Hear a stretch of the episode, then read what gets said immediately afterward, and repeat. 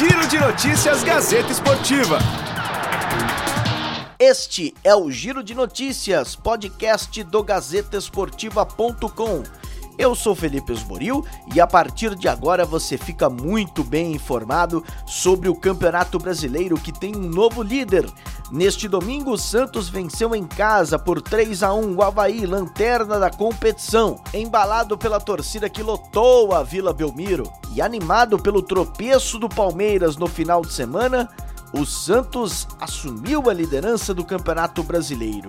Jorge Sampaoli ficou contente com o resultado da equipe dentro de campo e sabe que o trabalho não terminou aqui. Ah, bueno, agora tem que seguir sabendo que o maior adversário que temos nós agora somos nós mesmos. Ou seja, nós se não logramos entender isso, não logramos... Eh... Hay que estar atento y muy concentrado para que no llegue ese momento donde eh, evidentemente todo es mucho más difícil. Ahora es el momento de apretar mucho al equipo para que mejore.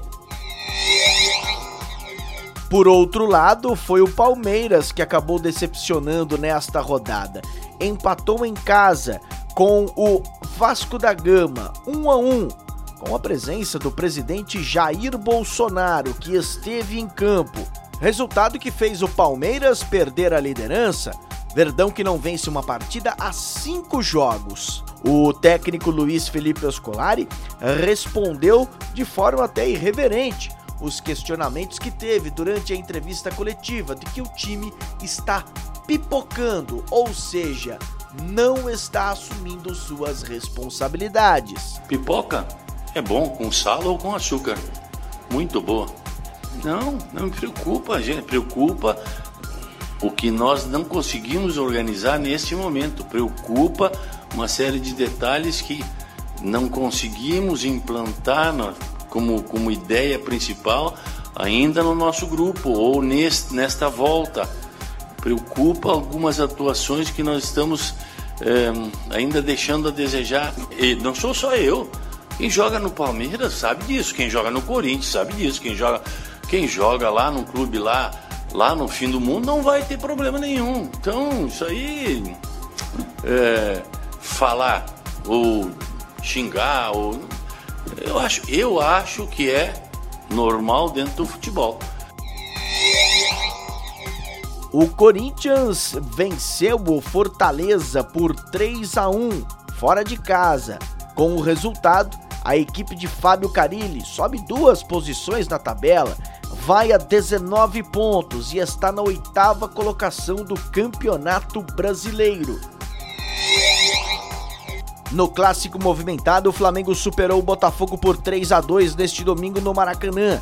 Com o resultado, os rubro-negros chegaram a vinte e quatro pontos e seguem na terceira posição do Campeonato Brasileiro. Já os alvinegros, com dezesseis, caíram para nono na Série A. Na próxima rodada, o Flamengo viaja até Salvador para enfrentar o Bahia. No mesmo dia, o Botafogo encara o Avaí em Florianópolis. O São Paulo, no sábado, derrotou a equipe do Fluminense no Maracanã, dois a um. Com o pênalti marcado com o auxílio do V A R, Reinaldo decidiu e o São Paulo conquistou três pontos fora de casa. A equipe do técnico Cuca está na quinta colocação do Campeonato Brasileiro, tem vinte e um pontos conquistados e quer avançar ainda mais na tabela de classificação. Ponto final no Giro de Notícias do gazeta esportiva ponto com. Mais notícias sobre o Campeonato Brasileiro você confere no site gazeta esportiva ponto com, muito além dos noventa minutos. Giro de Notícias Gazeta Esportiva.